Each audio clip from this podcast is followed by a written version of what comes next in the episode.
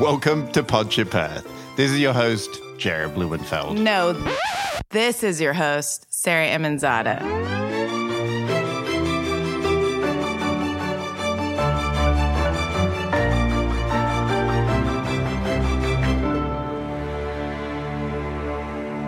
Overseas, one of the world's most popular tourist destinations is dealing with near record flooding. Large areas of Venice, Italy, were swamped by the second highest tide ever recorded in the city. Hmm. You know, this city is known for its canals and those gondolas. The historic St. Mark's Square was flooded.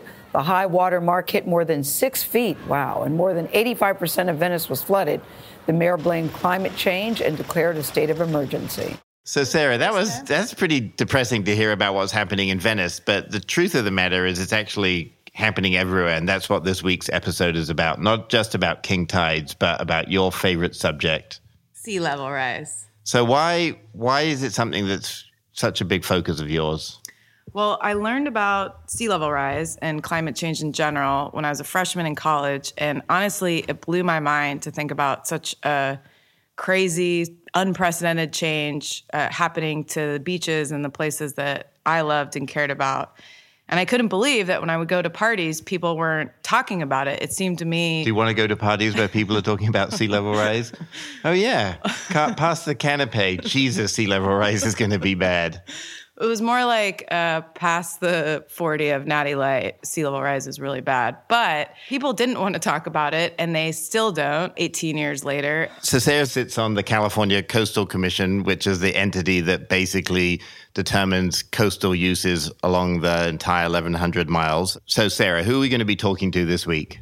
We are going to be meeting up with my friend Jennifer Kalt, who is the Humboldt Baykeeper, Suzanne Moser, who is a climate change adaptation expert, including the psychological dimensions, and Violet Saena, who is the Climate Resilient Communities Director with Acterra. You wanted to do this episode for a long time, and you said we got to wait till there's like a mini king tide. So we're going to start with Jen, uh, who's a biologist who's up in Humboldt Bay. We're going to go out to Pacifica, and uh, should be fun. Yeah, and Pacifica is one of the many areas in California that is already experiencing flooding, erosion, and some of the other impacts of sea level rise.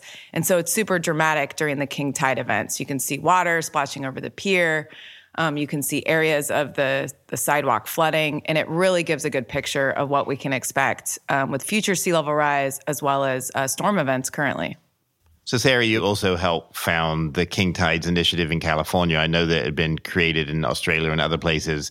It's really cool. Tell us before we meet Jen, your old buddy, what the King Tide Initiative is. Yeah, so it was something that was already happening here in the Bay Area, but we wanted to make it a statewide initiative. And it's really just an opportunity for people to go down to their shoreline or coastal area, check out their favorite beach or park, or even the road or bike path that they use to commute, and to see how it looks during the highest tide of the year or the king tide. And when they do that, it really sparks a conversation in the family, in the community, and ultimately among decision makers about what the places they love are going to look like with future sea level rise. Okay, let's go and meet Jen.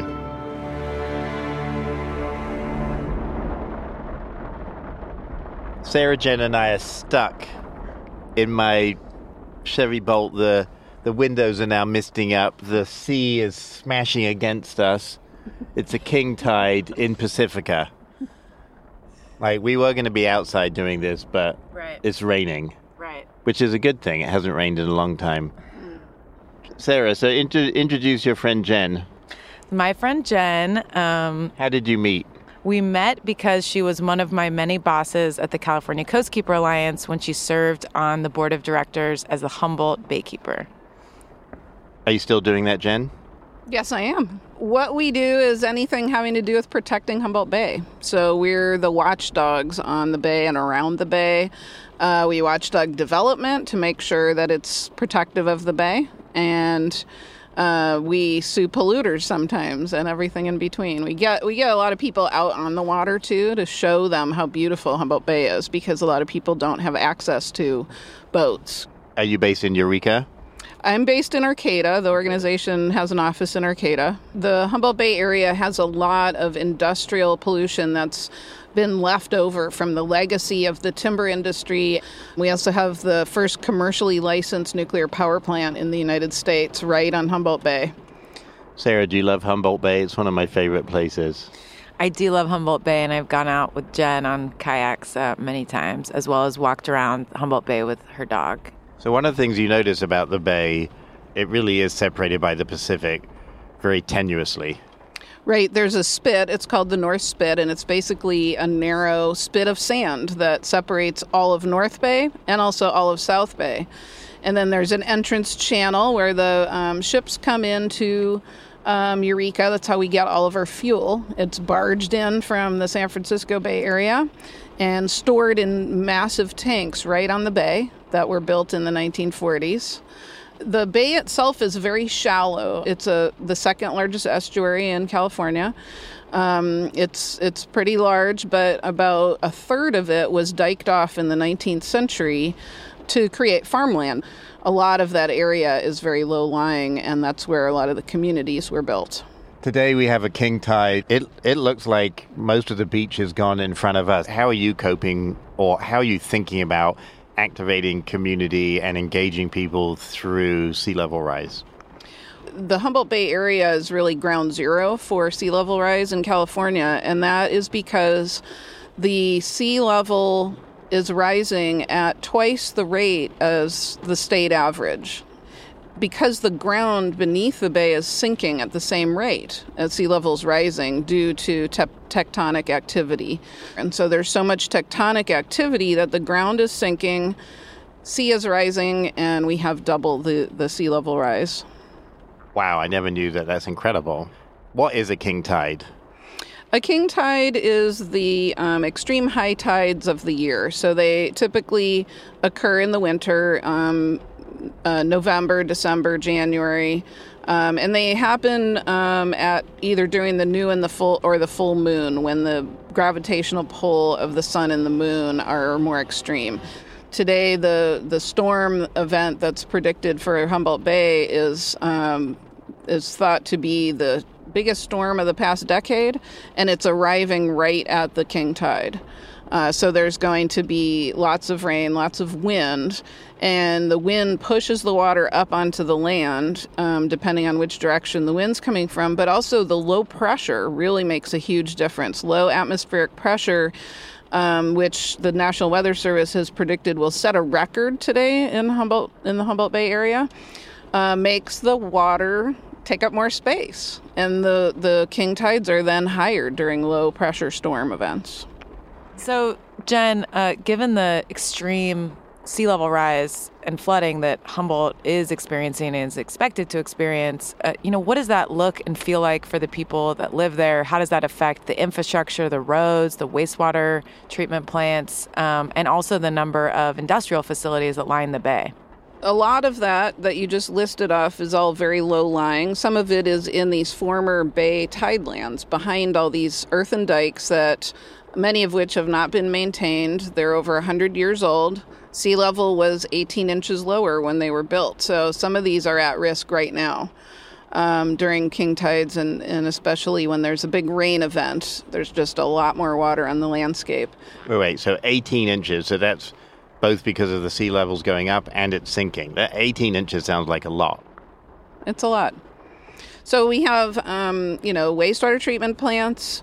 We have contaminated former lumber mills that are many of which were built on wetland fill.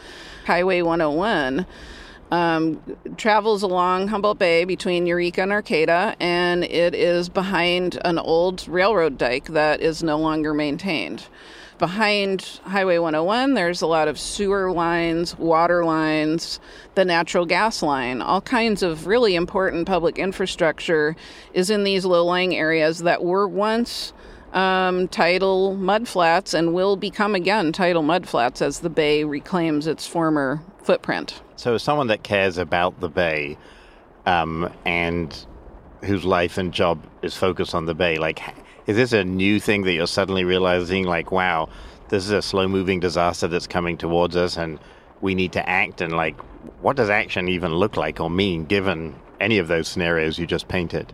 It's slow moving, but it's not as slow as we used to think. Every time new projections come out, it's happening faster and faster.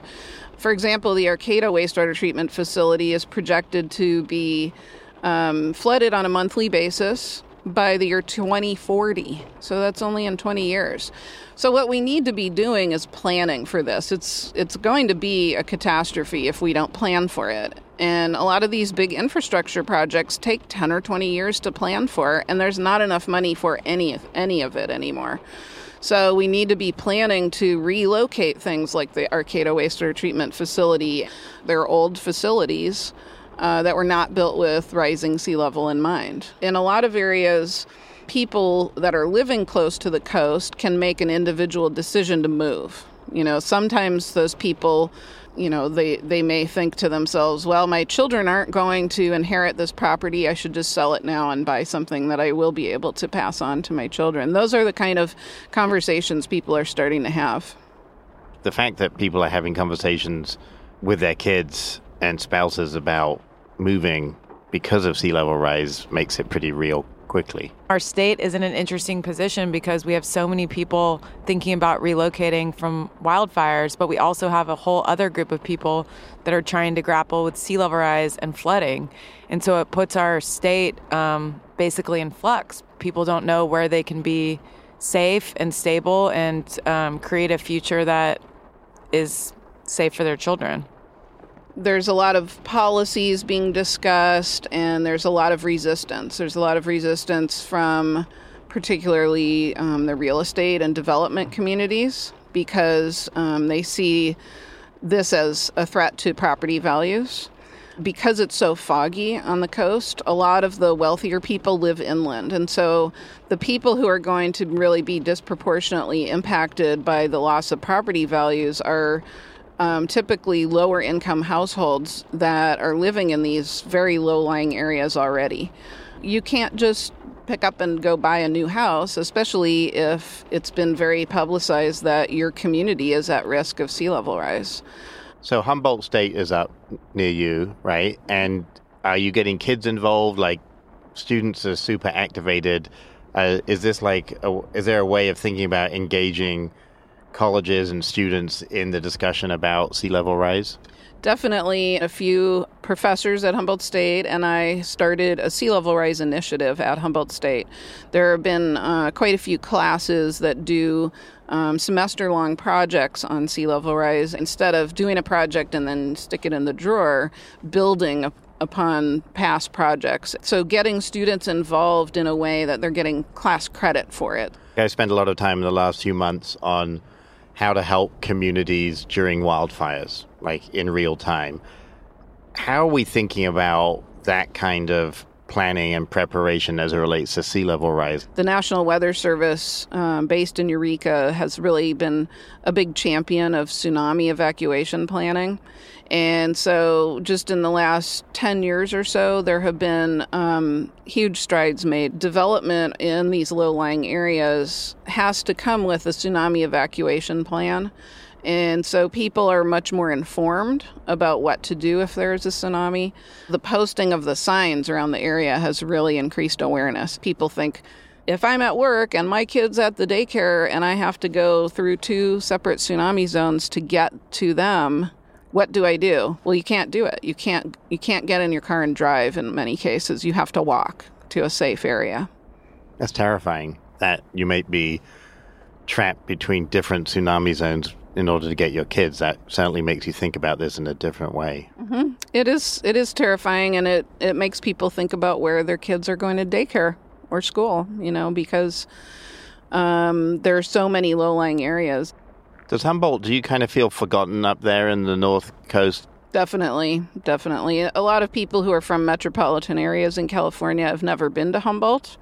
And one of the things we struggle with quite a bit is people who are based in San Francisco, LA, Sacramento, whether they are scientists, researchers, funders, government agency officials, who don't understand the the vast scientific expertise that we have in the Humboldt Bay area.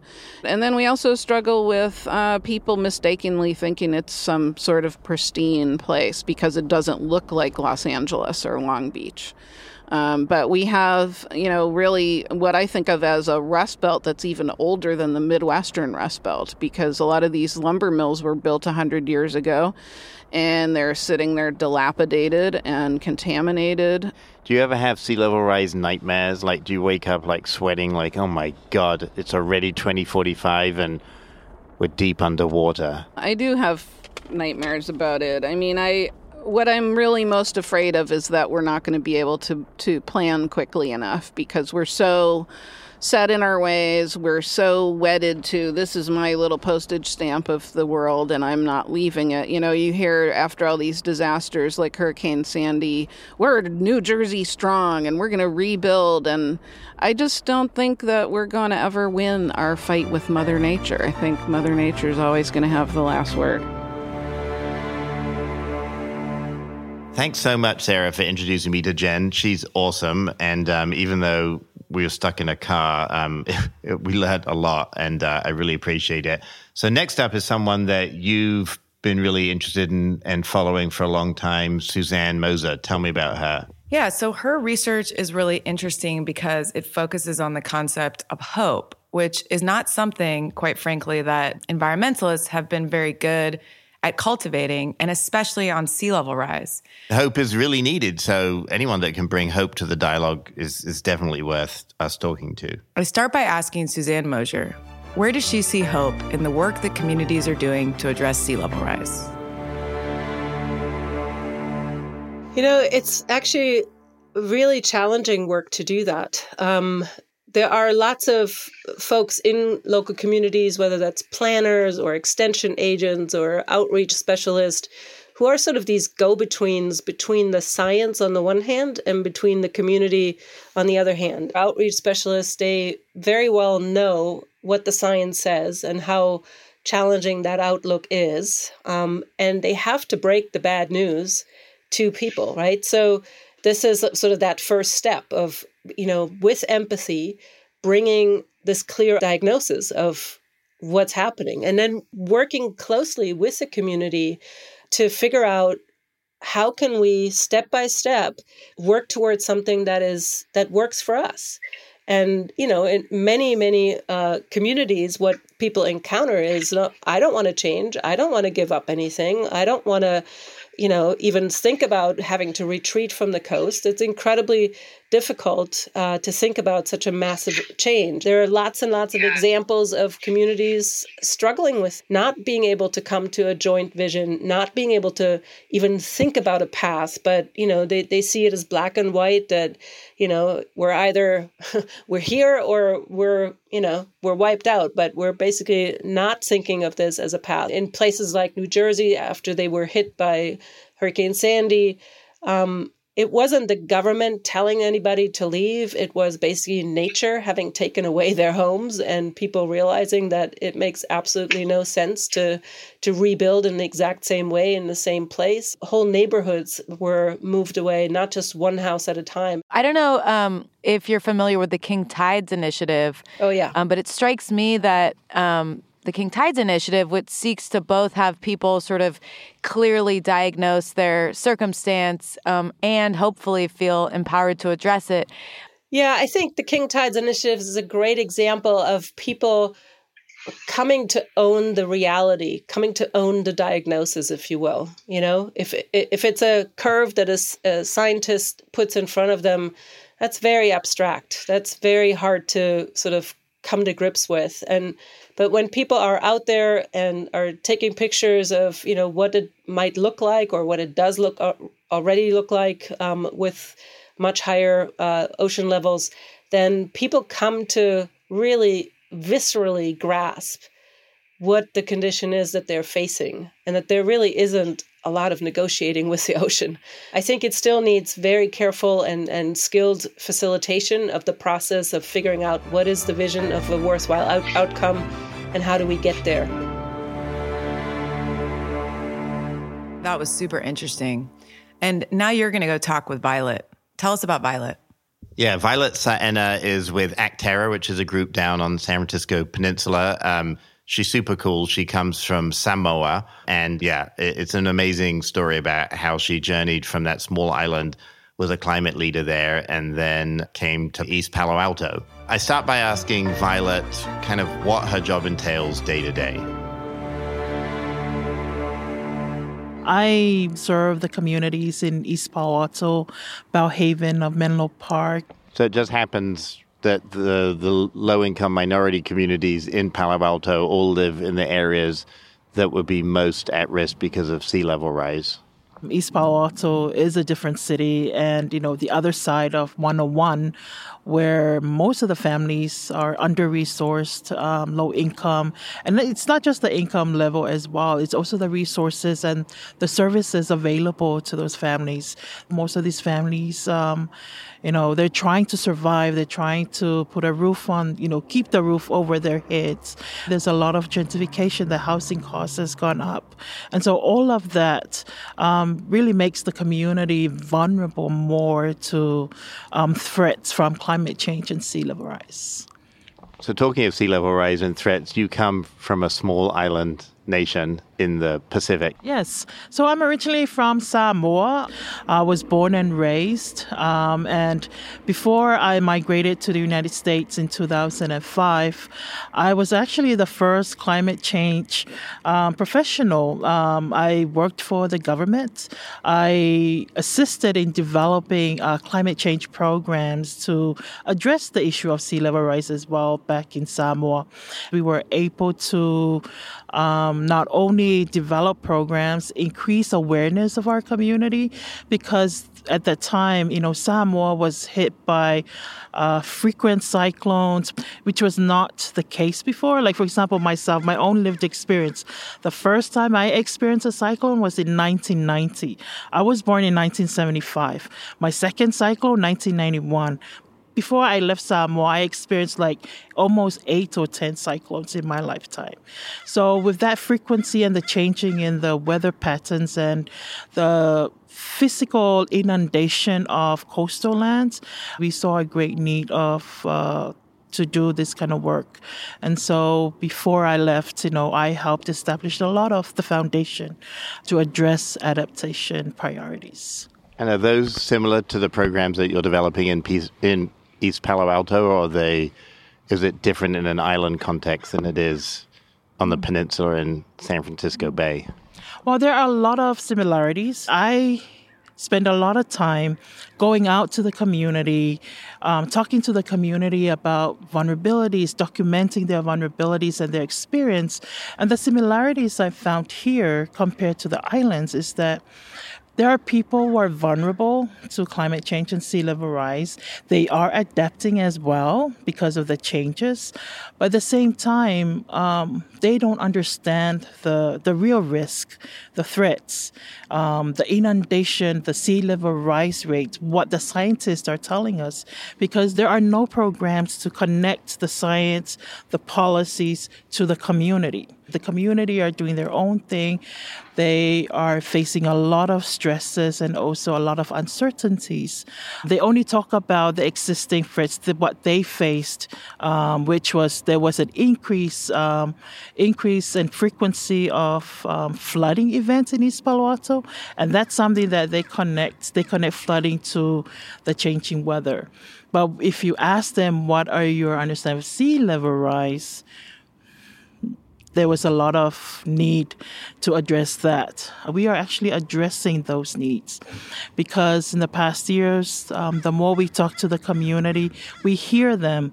They want to be educated. I mean, at that time, most of the information they receive is on the TV, on the news, but it's really a, about the community. There's not a lot of information available. So that's what we're trying to do in the community. I mean, it's incredible how sea level rise is suddenly becoming an issue.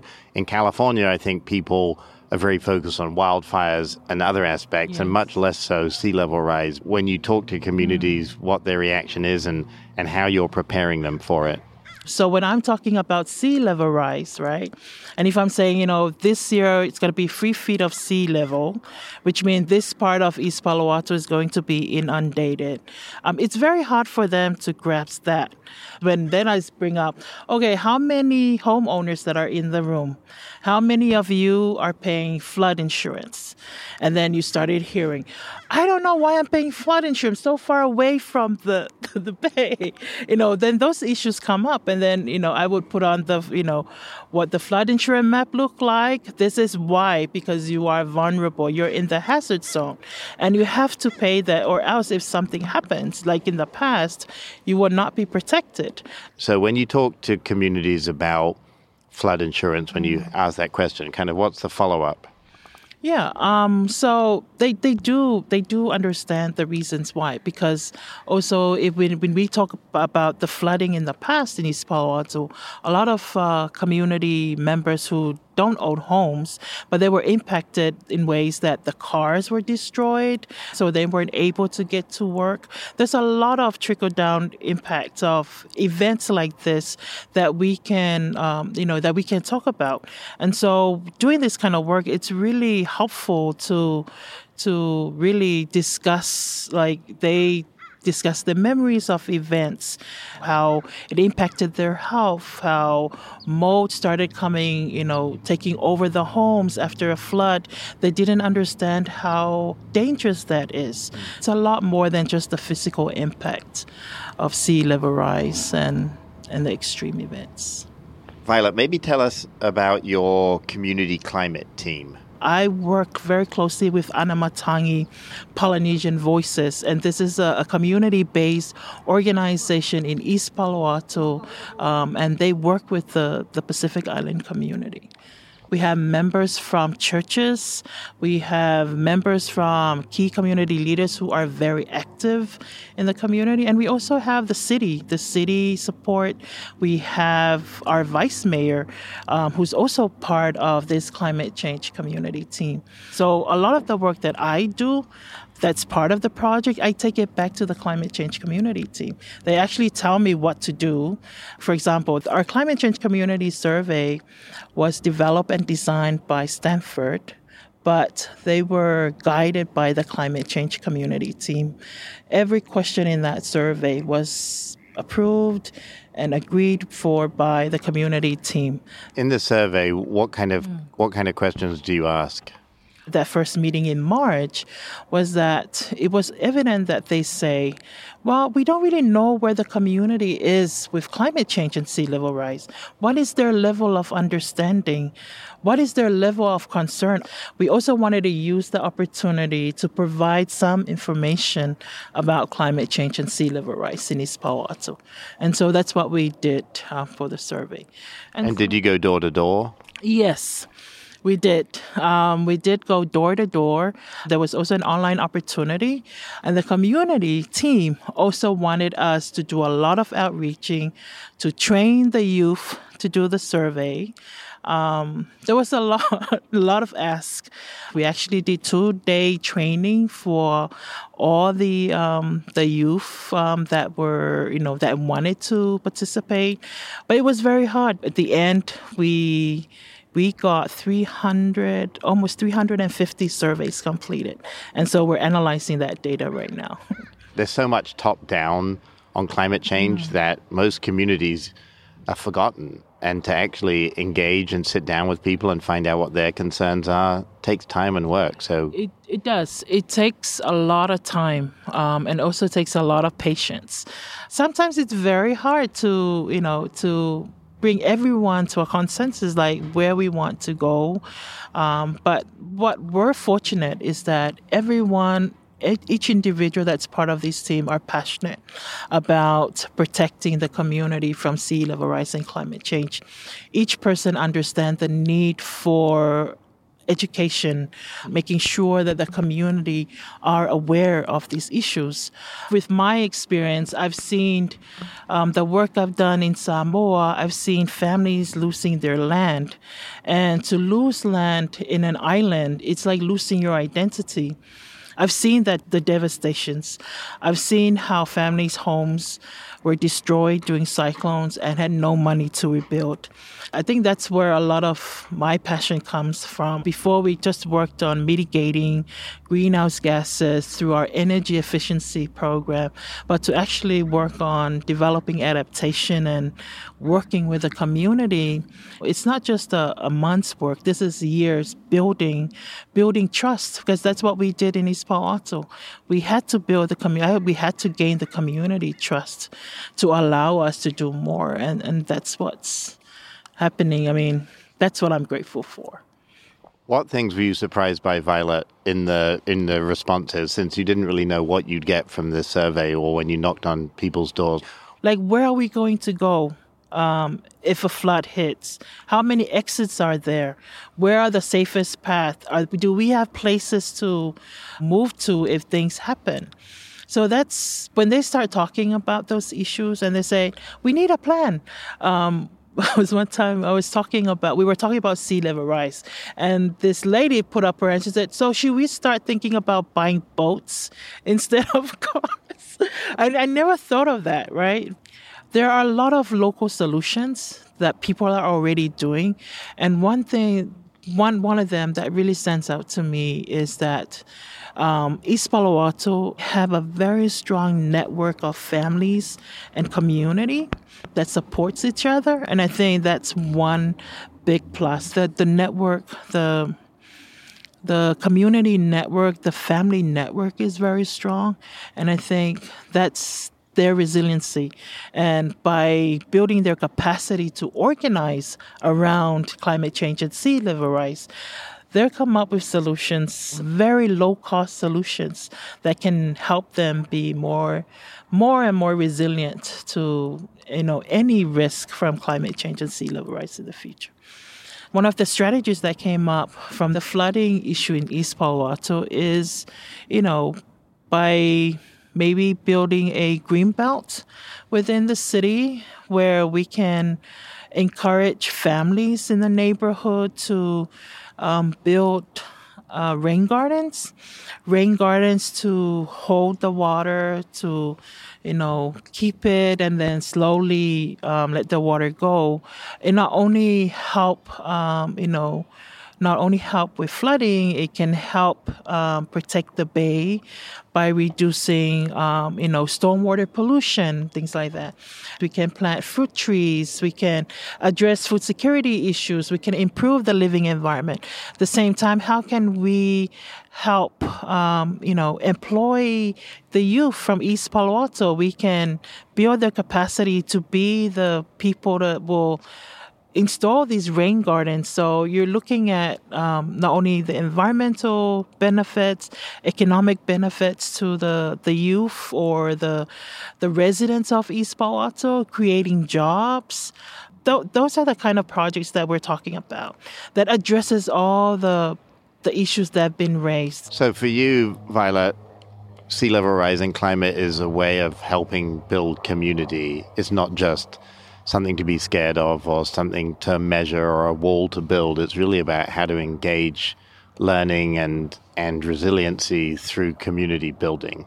Yes, it's really that. I mean, yes, um, climate change is happening, right? It's already happening. What's happening now to address climate change, address sea level rise, it's all about building the community, organizing the community to plan and be prepared. Um, and I think it's that's very important to be prepared, um, and especially if you are working in a community that are under resourced. Climate change impacts people differently, and the the less resource you are, the more disadvantaged you are. How can we address that now so that when things happen, when disaster happen, we can be a little bit better than before? You seem like a very hopeful person. So when you go home at night and think about your day's work with the community, like, can you sleep well? Not really. I mean, it's a lot of work, right? Uh, it's a lot of work, to be honest.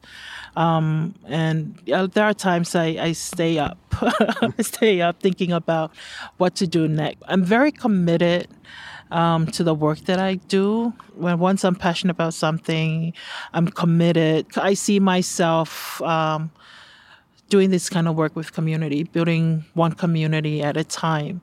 Um, the work we have done with East Palo Alto has moved forward a lot. Um, we have another community, um, North Fair Oaks. They've reached out, and I know there are many other communities in the Bay Area that that need this kind of assistance, um, kind of push as well. You know, all I'm doing is bringing people together.